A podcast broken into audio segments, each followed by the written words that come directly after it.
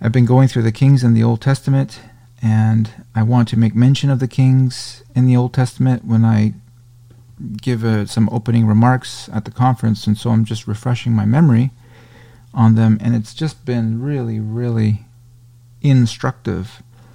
You know, you read the, the lives of these kings and what Scripture records. I mean, they had an entire life. They had an entire, some of them reigned for decades.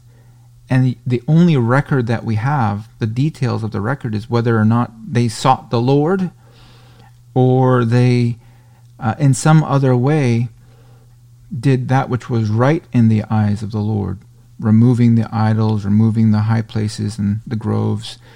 But that was the defining feature of these kings. In the Lord's opinion, uh, that was worthy to be recorded is whether or not this king, which, like I said, reigned for sometimes 20, 30 years, whether or not they sought the Lord.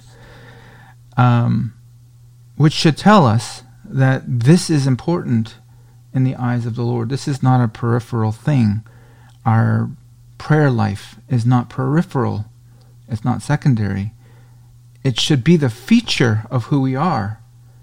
And as we pray together, I trust it's an exercising experience where we are growing in this grace.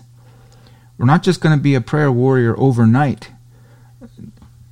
As any more than an athlete will become a gold medalist overnight or or anyone this is this is something that we have to continue to exercise ourselves in and learn we learn from one another i learn from you i learn from the prayers of god's people i learned to pray when i prayed with dr cairns or dr paisley or, or some of the other men in our churches and that's that's how we learn. We're not going to go through an instruction manual. We're not going to sit in a class. We learn by praying with people.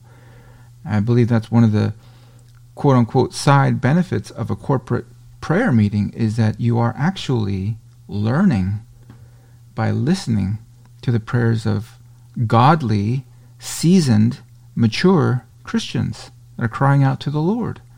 That's one of the reasons why I have a desire to get on the campus of Bob Jones and uh, seek to run the prayer meeting there on the campus. Little pie in the sky, I get it, but that's that's part of the reason I want to do what we can to hand over to the next generation something of of prayer. And I believe the only way you can do that, it's not going to be taught in the classroom. The only way you can do that is to actually pray together with people that know how to lay hold on the Lord. So, you saints who know the Lord, uh, especially, you need to uh, see that as your mission to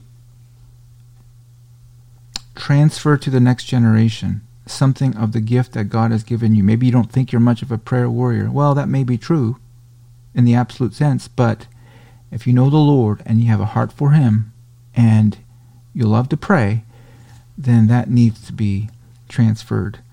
In Second Chronicles chapter 20, we read that the Ammonites and the Moabites came against Jehoshaphat, and Jehoshaphat is fearful. That's noteworthy. I mean, he's a great king. He had great riches and honor bestowed upon him. You read that a couple of times in the previous chapters. And yet, he became fearful and he set himself to seek the Lord, verse 3, and he brought all of Judah together to seek the Lord. That's noteworthy. And Jehoshaphat, verse 5, stood in the congregation in the house of the Lord at Jerusalem. This is the same temple that King Solomon, hundreds of years before, dedicated to the Lord if you if you read back in Second Chronicles chapter six, the great prayer of Solomon, the prayer of dedication, and what you see here in Jehoshaphat, he's standing in the same spot where Solomon was standing, probably, where all of Judah was gathered in his day. He's bringing them back together So there's this sense of we're here where he was. We we remember what God promised. We remember what God did. He's maybe even thinking of his own father, King Asa. God worked a an enormous deliverance for him through his prayers. And so here it's now his turn. And here he's standing in the house of the Lord before the new court. Same place. You can just imagine it. Same place. Same scene. And he prays, O Lord, God of our fathers. He's hearkening back to this is the God of our forefathers, the God that we pray to today. He's the God of Abraham, Isaac, and Jacob, and he's the God of Martin Luther and of David Brainerd and of uh, Jonathan Edwards and of the great revivals. This is our God. We're addressing the same God, same place. Art not thou God in heaven? He's asking the Lord. Rhetorical question, of course. Are you not God in heaven? And rulest not thou over all the kingdoms of the heathen? And in thine hand is there not power and might, so that none is able to withstand thee? So here's how he starts his prayer Lord, are you not the God of heaven? And then he continues and he calls Abraham God's friend. Remember him.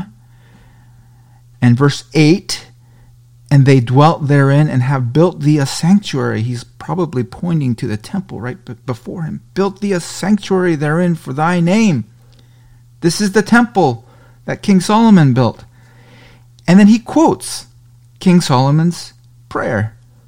If when evil cometh upon us as a sword, judgment, or pestilence, or famine, we stand before this house and in thy presence and cry unto thee in our affliction, then thou wilt hear and help. It's a direct reference to King Solomon's prayer of dedication. It's wonderful. And the prayer, you should read it. It is wonderful. The, the contents of King Solomon's prayer, you know what it is? Over and over and over again? You know what all it is?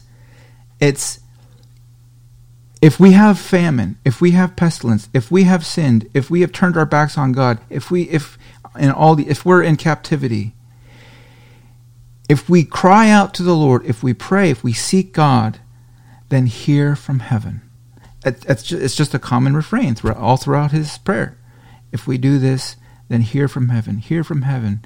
Solomon is asking for the future generations that God would hear prayer. And so here's Jehoshaphat. He is praying that promise because God said he would do that in chapter 7. Second Chronicles chapter 7. God answers Solomon by dream by night, and he says, I have heard and I will answer. And if my people that are called by my name, etc., Second Chronicles 7.14, our favorite verse. But here Jehoshaphat is. And now, verse 10, Jehoshaphat is bring it, bringing it to the present. Now look, behold, the children of Ammon and Moab.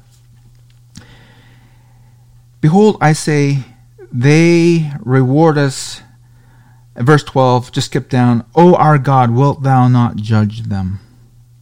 For we have no might against this great company that cometh against us, neither know we what to do, but our eyes are upon thee. And all Judah stood before the Lord together with their little ones, their wives, and their children. It's so instructive. And the Lord um, answers by by the word of a prophet in the continuing verses. The battle is not yours, but God's. Ye shall not need to fight in this battle. Stand still and see the salvation of the Lord. And what's the response of Jehoshaphat? Verse 20, right in the middle. Hear me, O Judah, ye inhabitants of Jerusalem. Believe in the Lord your God, so shall ye be established. Believe his prophets, believe the word of his prophets, so shall ye prosper. The response to prayer, our prayer, the response to the promises that we bring up before God must be faith.